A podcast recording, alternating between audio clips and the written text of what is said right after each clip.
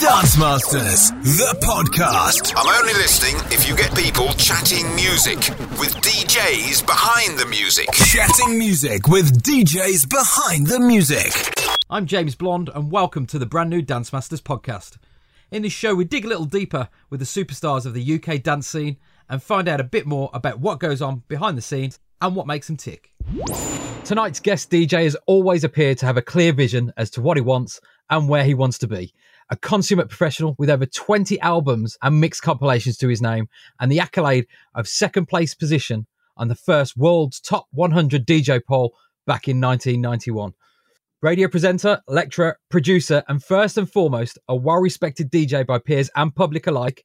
Graeme Park, welcome to Dance Masters. Thank you very much for having me. You've done your research. I'd forgotten about that uh, top 100, but that's because I was second. Nobody ever remembers who was second, do they? Well, it was the very first chart as well, wasn't it? So I think, you know, you look back at that and just say, bloody Danny Rampling.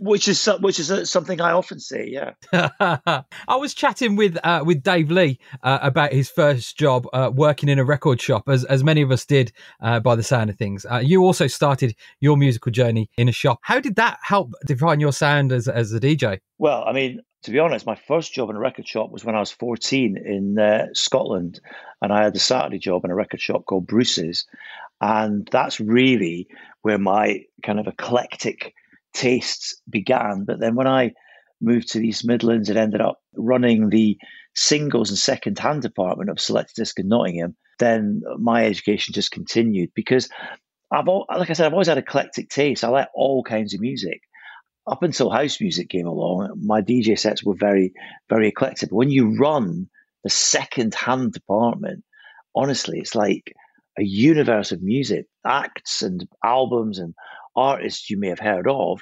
And then somebody comes in with these records to sell. So you play them in the shop and go, wow, this is incredible. But also being in charge of the singles as well meant that every new release that came in, I had access to and any, and any limited edition 12 inch versions I had access to. And all that was reflected in my early days as a DJ. And the uh, the hacienda was massively influential on you and uh, and your career as well. Up until uh, 1988, things were going pretty well for me as a DJ. Up until becoming a DJ in 1984, I, I, played in bands. That's what I wanted to do. But by accident, became a DJ. Absolutely loved it, embraced it, got more and more well known. First of all, in the East Midlands, then up to South Yorkshire, then the West Midlands, then a few things down south. And and when I met Mike Pickering, who I was aware of because of his work with Quando Quango and T-Coy, and because I knew he was a, a DJ at Hacienda, we kind of hit it off and he asked me to cover for him. And things really went into orbit then. But I'd like to think the Hacienda was just a catalyst, you know, like so many things in my career. I was just the right person in the right place at the right time. But of course, when you are in that situation, I've always made sure that, right, hang on, this has happened by chance or it's pure luck that's got me here. I'm going to make sure I grasp it with two hands and make sure I hang on to it. So, but yeah, I mean, eh, amazing, amazing nightclub. And even though the venue's gone, the Hacienda still exists. I mean, we've had five very successful years with Hacienda Classical Show, and we do three or four Hacienda Club nights a year all around the country. And there will be four or five Hacienda Classical shows this year and Hacienda Club nights as well. And next year, 2022, because it's the 40th anniversary of the club opening, we've got lots of amazing plans for next year as well. The Hacienda Classical was a stroke of genius that blurred the lines between electronic music and live. How did that come about? Um, in 2015, a conversation was had between me and a guy called Fletch, who's the Hacienda manager. We just talked about maybe doing a classic, some kind of live orchestral thing, which I really wanted to do because as a DJ of like 30 odd years, it gets a bit tedious when some club nights, some audiences, they just want to hear the, the music they grew up with. But, you know, as a DJ, that gets a bit boring, dare I say. And I was quite keen on the idea of doing something a bit different um, and reimagining these classic tracks so that it was a bit more involving and exciting, not just for me, but for the audience. And that's how the conversation began. Peter Hook owns the Hacienda name, so obviously we had to involve him. And after a few conversations and speaking to a guy called Tim Crooks, who's our arranger and conductor, and meeting the Camerata Orchestra, and Fletch came back with a date in the middle of February 2016. We're doing it. I've booked the Bridgewater Hall. That's when I had to really think how is it going to work. So Mike Pickering and I, between us, came up with 20 classic tracks that I then made into a DJ mix. We took the DJ mix to Tim Crooks, who then scored it and arranged it. Then that's when I realized that I would have to do some live electronic elements with the orchestra. So the first show, which was a one off, ended up being two shows. Then then we got asked to do the Royal Albert Hall, the Brighton Dome, and a festival in Lancaster. And then that led to it becoming a tour. And then it just went on and developed throughout 2018 and 2019 and moved forward with a new show. Quite looking forward to hearing more about that. I'll keep my ears and my eyes peeled for the all new Hacienda Classical. So that's the great thing about it. It's not just something to listen to, it's, it's, it's a spectacle. It looks amazing. We've got a choir, we've got 70 classical musicians, guest vocalists. The lighting is amazing. And it really is a spectacular show. And that's why I, I really wanted to do something to, to, to reimagine classic tunes with a live feel and new arrangements. And we kind of remix things live as well. And I think it also opens up doors to audiences that were predominantly dance music based to listen to live music and people who were into classical music to hear dance music played in a different way. I, I just think it's such a, an amazing approach to blend two genres that weren't really made to go together. You know, they're from totally opposite ends of the spectrum, aren't they? Well, they are. And we did find a few problems that we had to get over because uh, a classical orchestra, they read music. And so once you score and arrange the music for the orchestra, that's it. It's printed on the page. You can't change it. And that's why after four or five shows in 2016, I realized that the next show had to have more pre production and a lot more hard work in it. Classical musicians are used to, to following a conductor, and the conductor dictates the tempo, the pace, the energy. Because of the electronic elements in the show that, that I kind of do up at the back, we had to work out how to do that. And, and, and we came up with a solution of recording a backing track um, with a click, and the musicians and me and the singers, we all have this click in our ear and the drums in our ears.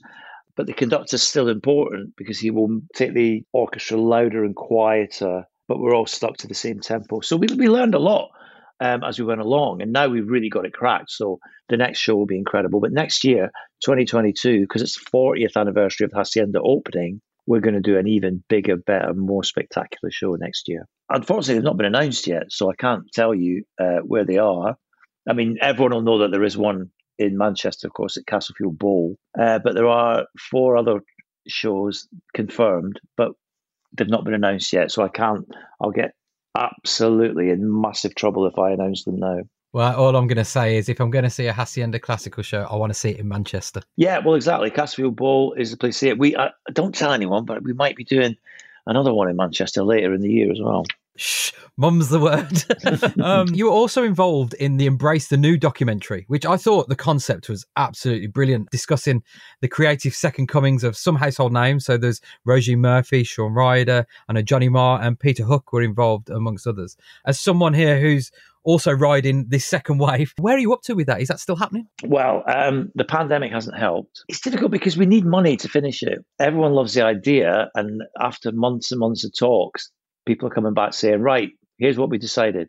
Go and make it, we'll buy it off you. And we're like, no, we need, we need the money to make it. It's still a project that will be finished and because we believe in it and it's a great story. Oh i totally agree. I saw the promo video that you put out. I just thought it was a, a really really clever concept. So it's watch this space for embrace the new. Exactly. Yeah exactly. Keep your eyes on my website. This is grahampark.com many of the djs from the 90s explosion diversified into other avenues. Brandon's been an ambassador for mental health. Jim Shafrine and yourself have both gone into teaching. What was your motivation for going down that avenue well, in 2008, when we had the financial crash, a lot of clubs went out of business and a lot of promoters went out of business and there was more networking and I lost all my radio shows.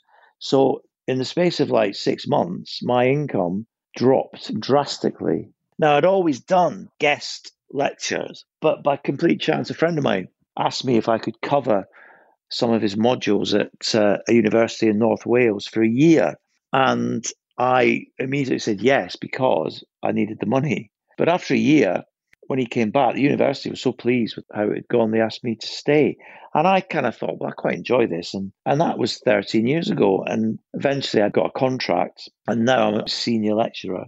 Now, I know during lockdown you were doing some live streaming. On top of that, what else were you doing with your lockdown time? Well, I did a lot of work for United We Stream. Um, we did three Hacienda House parties to millions of global audiences, and I did a 12 hour stream as well. What else have I been doing my time? I've been campaigning behind the scenes on behalf of my sector, the live sector, and the nighttime economy, and talking to MPs and talking to civil servants and talking to people in government. Touchwood, hopefully the industry is opening back up again. What is it you're most looking forward to? I'm looking forward to just seeing people in the flesh, you know, making eye contact. Because live streaming is fine, but you haven't got an audience to feed off. If you go on my website, this is grahampark.com and click gigs, you'll see I've got a couple of outdoor events. Then I've got small gigs, large gigs, festivals, all kinds of gigs. There's not one particular one I'm looking forward to. So all of them. Here's a question Do you have a favourite DJ? Yes, it was Frankie Knuckles. I had a friend who lived in uh, New York and used to send me mixtapes, the radio recordings that Frankie Knuckles mixes on the radio. His last ever New Year's Eve gig was a Hacienda night in Manchester, and I played before him. And as is often the case on big lineups like that, when the DJ comes on after you, you tend to either leave or you tend to go backstage or go and hang out with people. Mm-hmm. But I stayed and listened to Frankie Knuckles.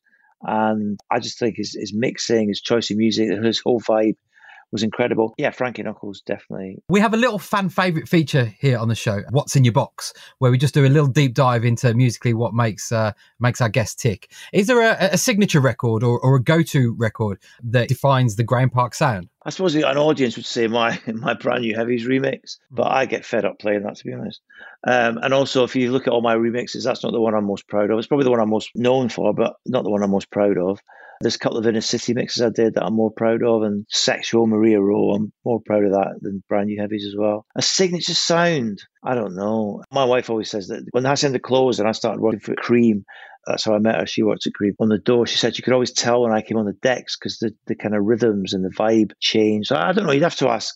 You'd have to ask a punter what a signature Graeme Park tune was. In the days of throwaway MP3s, do you have a treasured piece of vinyl or when you've gone and traded in your tracks uh, and you've cherry picked through all your records gone i'm not going to get rid of that one or those couple there because of x um, well i've never got rid of a record ever uh, I've been meaning to because about 2008, I lived in an enormous house and I had a double garage, and all my vinyl was in the garage. But then one of the things we had to do in 2008 was move house and downsize because this massive house was hemorrhaging money. And so all my records have been in a lockup right. since 2010. And I do visit them and grab some and digitize some and dig some out.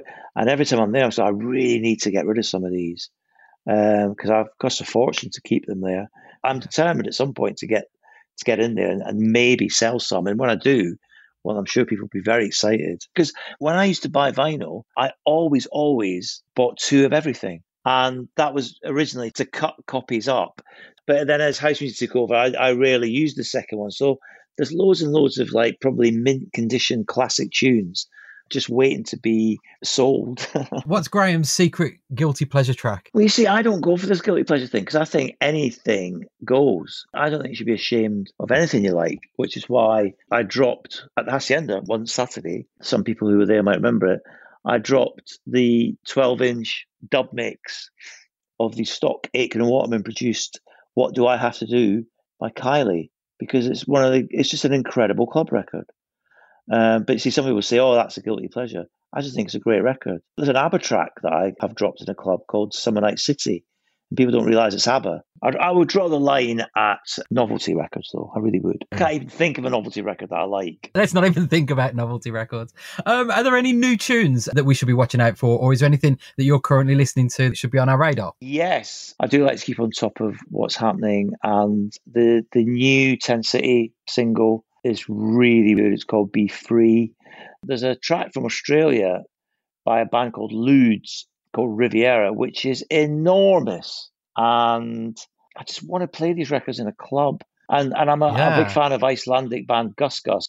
Gus Gus have got yes. a new single out our world. I could go on all day telling you that these great new tracks I've discovered. Graeme, thanks very much for taking the time out to join us here on Dance Masters. It's been an absolute pleasure. Thanks for having me.